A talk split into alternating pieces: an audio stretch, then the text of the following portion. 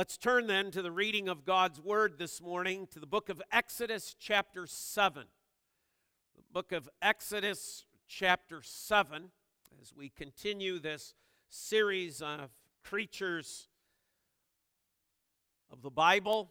I included a list uh, on the outline of other passages uh, since Genesis 27, where we left off last Sunday evening, of other passages where we find references, sometimes small, sometimes uh, uh, a passing note is made.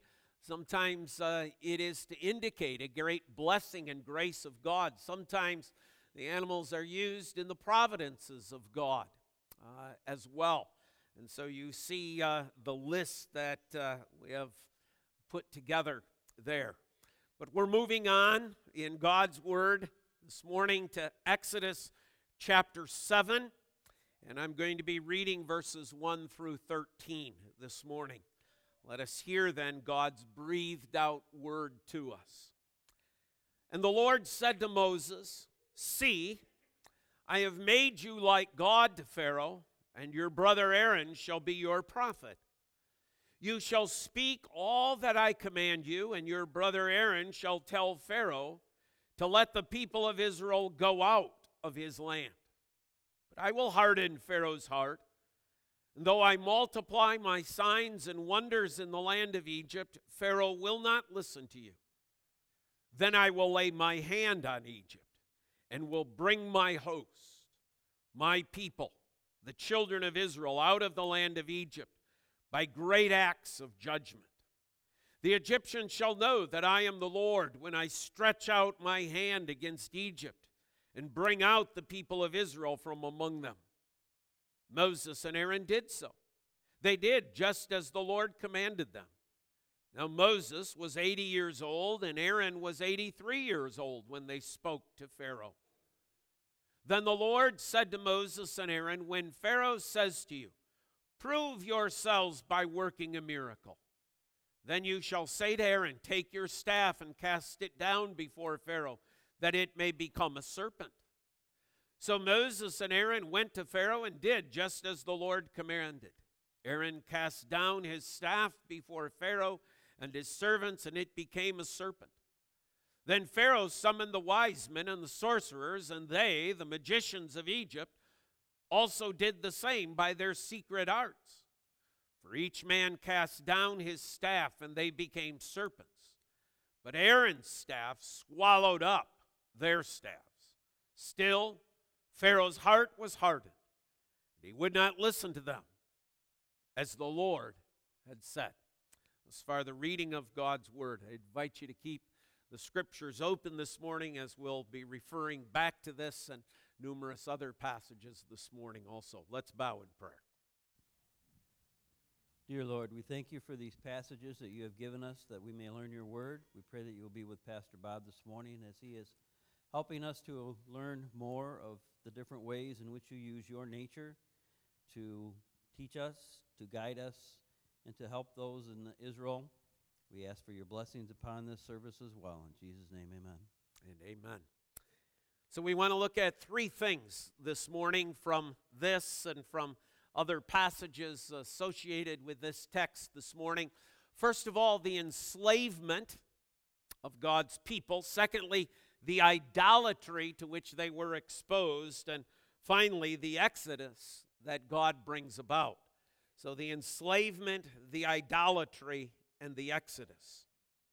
First of all, as we think about the circumstances that we are now in by the time we get to Exodus chapter 7, we learn that the Israelites have been enslaved as we come to Exodus chapter 12, verse 40 for some 430 years. At least that's how long they've been in the land of Egypt. That's how long it's been since Jacob moved his family down to Egypt when Joseph was the second in the ruler of command and saying to his father and to his brothers, to the clan, Come down to Egypt because the famine is going to last five more years. But they stayed beyond the five years much beyond the five years. Much could be said about why it is that they stayed. Obviously, it's in the providences of God, but yet, okay, this is not the command of God to stay. They had it good. Things were well. They had the land of Goshen to live in. Their herds were multiplying, they were growing in number. Why leave? Why go back to the land that God had promised them? Why not stay here in the land of Egypt? Well, those years went by rather swiftly, year after year after year. Pretty soon, the tide changed as far as the feeling of the people of Egypt towards the Israelites. We read that a Pharaoh came into power who did not know of Egypt and what he had done. And that begins the methodical enslavement of God's people. So much so that as we turn to the opening chapters of the book of Exodus, the people of Israel are crying out to be delivered. The bondage has become so severe. God, in Exodus chapter 3, appoints Moses to be the leader of his people. Exodus chapter 3, verse 10. You will lead my people out. A likely but unlikely character. Moses, having been saved from the edict of Pharaoh that all the babies had to be drowned in the Nile by his mother, making a little basket and putting him in the Nile, being rescued by Pharaoh's daughter, and then being raised in Pharaoh's household. But having had to have fled Egypt because he killed an Egyptian and Pharaoh is after him. So he goes to the land of Midian and there for 40 years tends sheep until the burning bush. Moses, you're now to lead my people out. It is no new knowledge or no great revelation that I say to you in, in this picture, in this episode. Moses functions as a type of Christ. Moses is going to be the one through whom God leads his people out, just as Christ is the one through whom God leads us out of the bondage that we are in. For you see, even as God's elect, we enter into this world in bondage. Turn with me, keep your finger here, turn with me to Ephesians chapter 2. And just note how it is that Paul paints that picture for us that we, like the Israelites of old, are also in a bondage. Ephesians chapter 2. And you were dead in your trespasses and sin in what in which you once walked, following the course of this world, following the prince of the power of the air, the spirit that is now at work in the sons of disobedience, among whom we all once lived in the passions of our flesh, carrying out the desires of the body and the mind, and were by nature children of wrath like the rest of mankind. Yes, that's the society of a whole here in Exodus. They're all in a sort of bondage the bondage of the prince of the power of the air, the bondage of Satan, the bondage of sin. But God's elect people, his Israelites, are in that bondage as well. The story of this first part of Exodus is God bringing them out. Paul in Ephesians chapter 2 is saying that's true of us as believers. We too entered into this world in a bondage, a bondage to passion, a bondage to our sinful nature, a bondage that held us to Satan himself. But God, like He did in the Old Testament, sent forth a deliverer, Moses, to bring his people out. God, as well, has sent forth another deliverer to bring us as believers out of the bondage that we are in. Pick it up where I left off, verse 4, Ephesians 2. But God, being rich in mercy, because of the great love with which He loved us, even when we were dead in our trespasses, made us alive together with Christ. By grace you have been saved, and raised us up with him, and seated us with him in the heavenly places in Christ Jesus, so that in the coming ages he might show the immeasurable riches of his grace in kindness toward us in Christ Jesus. So, yes, there is an ongoing picture here of God's people, and, and we can't ever look past that. God is foreshadowing the whole of that atonement, the whole of Christ's coming, the whole of Christ delivering us in the setting of these Israelites. But secondly, I would have you note the idolatry with which we find ourselves when we come to Exodus chapter 7. I am not sure when it began. I'm not sure who began it. Was it Noah's sons who carried on the tradition? Is it after the Tower of Babel that this begins? But some point in time in the history of humanity, these creatures that God had made and formed, these creatures that He had made for His glory, became objects of worship. The Egyptians had 2,000 deities that they worshiped. 2,000 gods. Most of them represented in one form or another by one of God's creatures, or a combination of creatures, or a combination of one of God's creatures and man. They put it together in all sorts of ways, created this elaborate pattern by which the creature, not the creator, but the creature now becomes the object of worship. With fancy filled ideas, with fables about what these creatures could do, lies that Satan is winding in, the distortion of God's truth. So that by the time we get to Exodus chapter 7, God's people, these Israelites, are living in the context of all of that idolatry. It surrounds them, it is pervasive. You, they could not help but see it. They could not help but watch this worship. And it is no doubt, as we trace their history after this Exodus that it had an impact upon their lives.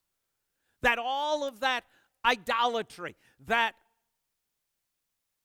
pagan culture, having been there for hundreds and hundreds of years, began to take its toll. And their hearts were no longer devoted to the Lord only. So much so that the first two commandments, when he brings them out of Egypt, is to remind them I am God alone. Have no other gods beside me. And make nothing in any form, in any likeness of any creature in the heavens above, the earth below, or the waters under the earth. Make no creature by which you seek to worship me. Why did he do that? Because they had lived in it for hundreds of years. This idolatry that covered them.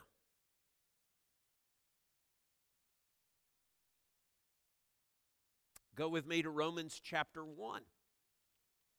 Paul, in explaining the culture of his day and of our day, reminds us that this has not changed. We're going to pick it up at verse 18 of Romans chapter 1. For the wrath of God is being revealed from heaven against all ungodliness and unrighteousness of men, who by their unrighteousness suppress the truth. For what can be known about God is plain to them because God has shown it to them. Remember the passage I read as the call to worship? Psalm 19? It's plain. God said, In creation I have made it plain that I exist. God, all nature sings thy glory. This is my Father's world. The creation is a stamp of God's power and God's divinity. For what can be known, verse 19, about God is plain to them because God has shown it to them. For his invisible attributes, namely his eternal power and divine nature, have been clearly perceived ever since the creation of the world. How? In the Word? No. Paul says, in the things that have been made. Why is it important for us to pay attention to nature and the creatures that God has made? Because it leaves mankind without excuse. Because God's eternal power and divine nature have been clearly perceived ever since the creation of the world in the things that have been made. So they are without excuse. For although they knew God, they did not honor him as God or give thanks to him, but they became futile in their thinking, and their foolish hearts were darkened. Claiming to be wise, they became fools and exchanged the glory of the immortal God for images representing what? Mortal man and birds and animals and creeping things. The creatures that God has made. See, the point is, we go back to Exodus chapter 7, there's the culture 2,000 deities worshiped by these Egyptians. And the Israelites are plunked down right in the middle of them. You and I live in a culture of paganism. We do not live in a Christian nation. If we lived in a Christian nation, we would not fall down to the idol of abortion. If we lived in a Christian nation, we would not bow down to the idol of sex. If we lived in a Christian nation, we would not be bowing down to the idol of materialism. If we lived in a Christian nation, God would be glorified. Instead of singing about some flag, we'd be singing, Oh, worship the King, all glorious above. But you see, we don't live in a Christian nation, and we don't live on a Christian continent, and we don't live in a Christian world. We live in a pagan environment, surrounded by thousands and thousands and thousands of deities. And it is God's desire to call us out of the culture, to call us out of the world, to bring through his Son. Light. So that the New Testament will testify to it as this Once you were in darkness, but now you live in the light of the world.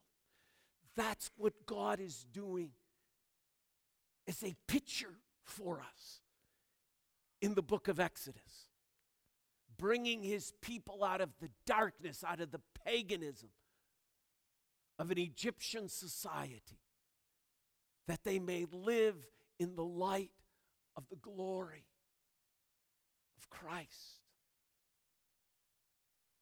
That's what he does for us. That's what's going on. That's the picture.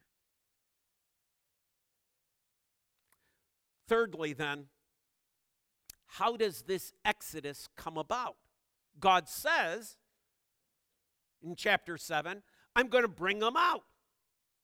Tell Pharaoh, let the people go. Let him tell Pharaoh, let him go out. But Pharaoh, as we read at the end of the section I just read, hardens his heart and will not let the people go. How does God bring about the Exodus? Well, these chapters in the early part of this book tell us he brings them out in two ways, which is actually only one way, but we'll divide it into two. The first is by God's power. Look with me at Exodus chapter 7, verse 5. God is speaking to Moses, and he says to him this The Egyptians shall know that I am the Lord when I stretch out my hand against Egypt and bring out the people of Israel from among them. How is God going to bring them out? When I stretch out my hand. God is going to act. He is going to act decisively. Once again, keep your finger there. Go with me to Deuteronomy chapter 4.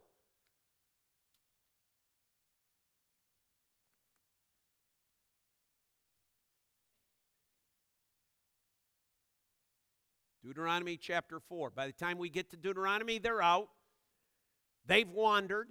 They're about ready to enter the land of Canaan. God's brought them all that way. Moses now comes to them and reminds them of these things. Verse 31 is where we're going to start. Deuteronomy 4:31. For the Lord your God is a merciful God. He will not leave you or destroy you or forget the covenant with your fathers that he swore to them. For ask now of the days that are past, which were before you, since the day that God created man on the earth and ask from one end of heaven to the other whether such a great thing as this has ever happened or was ever heard of. Did any people ever hear the voice of a God speaking out of the midst of the fire, as you have heard and still live? Or has any God ever attempted to go and take a nation for himself from the midst of another nation by trials, by signs, by wonders, and by war, by a mighty hand and an outstretched arm. He's asking them, he's saying, think back, think back to your history. All the people, except for Moses and Joshua, most likely Caleb, are the only people who have witnessed what God is about to do. So Moses is saying to them, You're here about enter the promised land. Think back. I want you to remember the account of how God brought you here with his mighty hand, with his outstretched arm. That is, that is signifying for us the power of God. Go one chapter more, Deuteronomy chapter 5, as God reiterates again. Okay? Reiterates again those commandments. Chapter 5, verse 15. You shall remember that you were a slave in the land of Egypt, and that the Lord your God brought you out of there with a mighty hand and an outstretched arm. Why do I keep the Sabbath day? Because God brought out not just the people of Israel, but He brought me out from the bondage of sin. That's why I give him the day. That's why you honor the day. Being reminded of the deliverance that God has brought about. How? With his mighty hand, with his outstretched arm. God brings it about. But the means that God uses are these plagues. Over the course of the next several chapters, just page through with me. Chapter 7, 14, the first plague, water turned to blood. Chapter 8, second plague, frogs. I know I mispronounce it according to some of you. Chapter 8, verse 16, gnats. Chapter 8, verse 20, flies. Chapter 9, fifth plague, Egyptian livestock die. Chapter 9, 8, boils. Chapter 9, 13, hail. Chapter 10, verse 1, locusts. Chapter 10, verse 21, darkness. And then a final plague threatened the death of the firstborn. On the back of your sermon outline, we might say, Why those plagues? Why, why does God do this? Because every single one of those plagues was a direct annihilation of an Egyptian god. These plagues are not a battle. These plagues are not a fight. These plagues are not, oh man, they're so strong. Look, they're, they're, God's waging a war and a battle. We don't know the outcome. Yes, we do. Aaron throws down his staff, it becomes a serpent. The Egyptian magicians throw down their staffs, they become serpents. Oh no! Oh, they're just as powerful. No, Aaron's snake, serpent, destroys theirs. See, in a certain sense, there are no battles with the Lord. There are only victories. That's all the Lord does is victory after victory after victory. Here are these Egyptians steeped in this idolatry. God comes blow after blow after blow, crushing the God of the Egyptians that is represented in that plague. I'm not even going to try to pronounce the names, but you can. Okay? But it's clearly evident what God is doing. He is bringing down his hand, his mighty hand, his powerful hand to show to the Egyptians his power.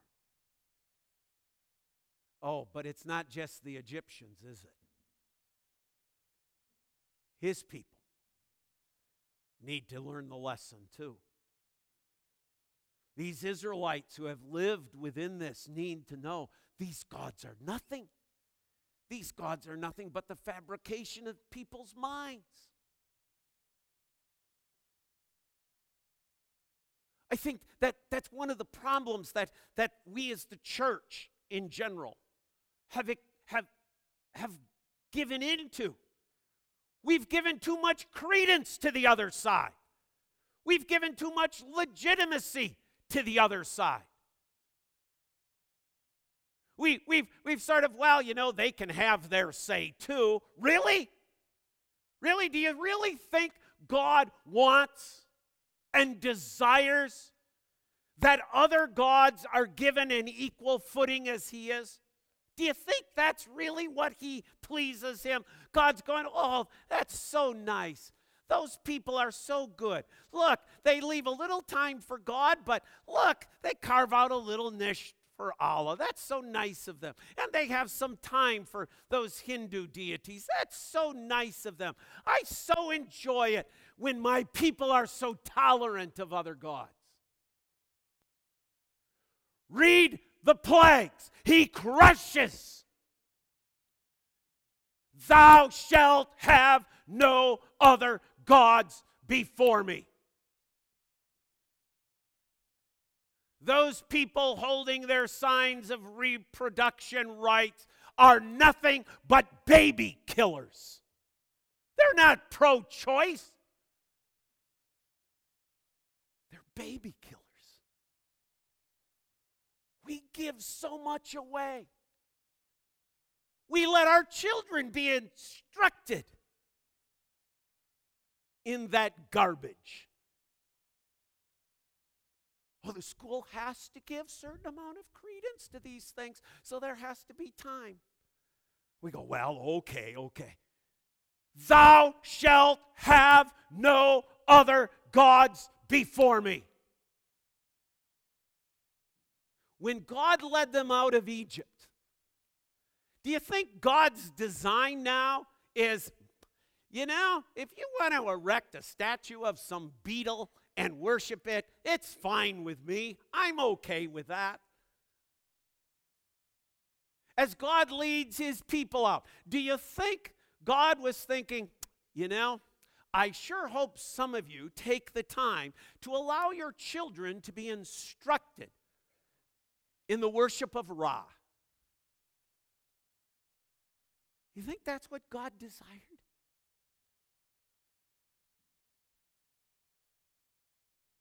Romans chapter 1, this is why the judgment of God comes down upon.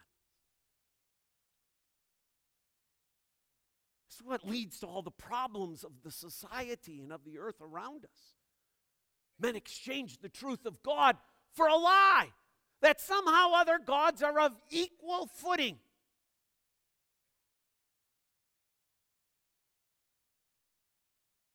And then the question becomes and how much effort, how much work are we each doing individually as parents, grandparents, elders, pastors, deacons? How much work are we really doing to make sure that the miseducation of this society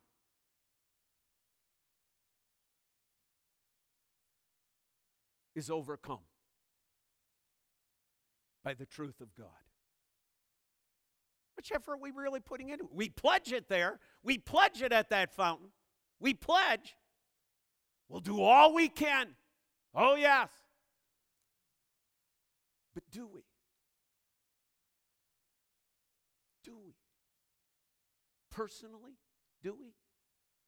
Family wise, do we? Church wise, do we? Do we do all we can? Do we really want to learn God's truth? Do we really want to deepen our understanding of God? Do we really want to see the victor at work? How does God bring about this exodus? By his power, by his mighty arm, by these 10 plagues, right in the face of the Egyptians. How does God bring it about? brings it about by his displayed mercy.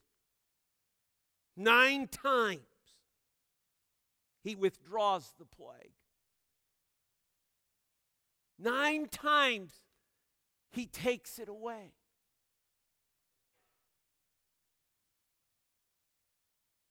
God not only came with his outstretched arm, his mighty arm, his mighty hand of power, he came with his outstretched hand of love and mercy.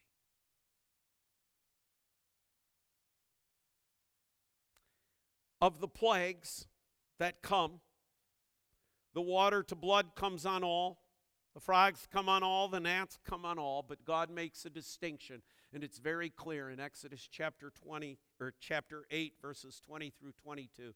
I make a distinction between my people and the Egyptian.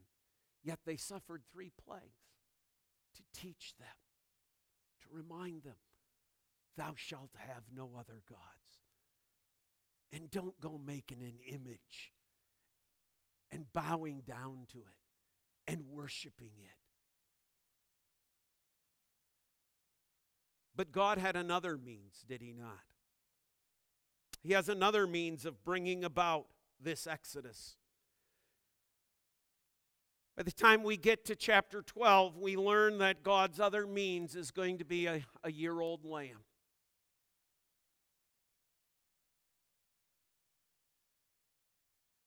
There is no deliverance until the lamb is slain. There is no leaving Egypt until the lamb's blood is upon their doorpost. There is no escaping the brutality of Egypt. There is no escaping the slavery until the Lamb is selected, killed.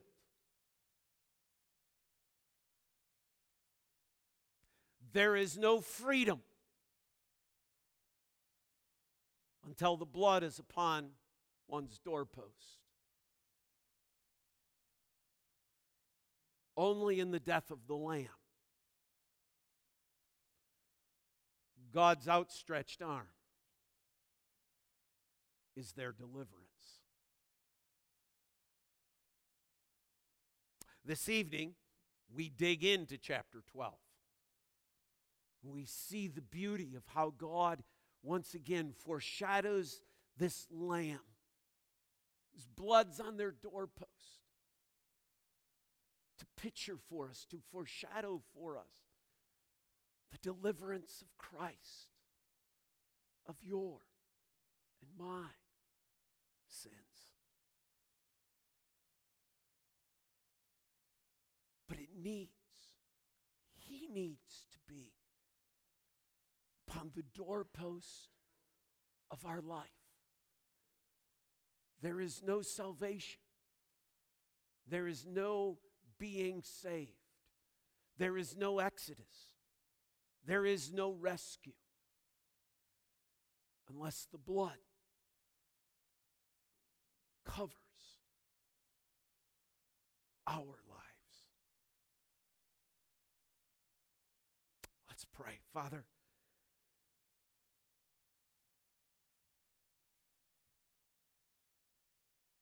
we sometimes shake our heads and wonder how did it come that people began to worship the creatures and the creation rather than you? But Father, when we really look at our own hearts, we oftentimes, Father, see that same thing our own fallenness, our own idolatries. We say, as with Calvin, Lord, that our own hearts are nothing but idol factories. We just keep producing these thoughts and ideas that are untrue, that come from Satan.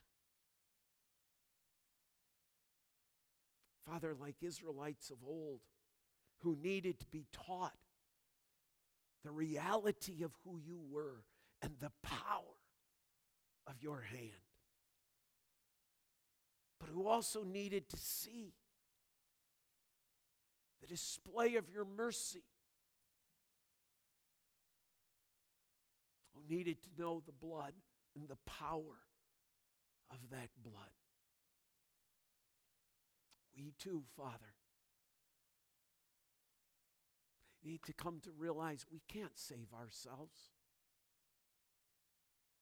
And we can't be saved just because we know that you did some great things in the Bible. It's only, only through the Lamb of God, only through Jesus Christ, only through the one deliverer. That we can be saved. Be saved to live for Jesus. One of our hymns reminds us to break down every idol, cast out every foe. Father, that's our prayer this morning. Break down every idol of our heart. Break down that which we lift up and exalt above you so that we might live for Jesus. In his name we pray. God's people say, Amen. In the hymn book, number 219.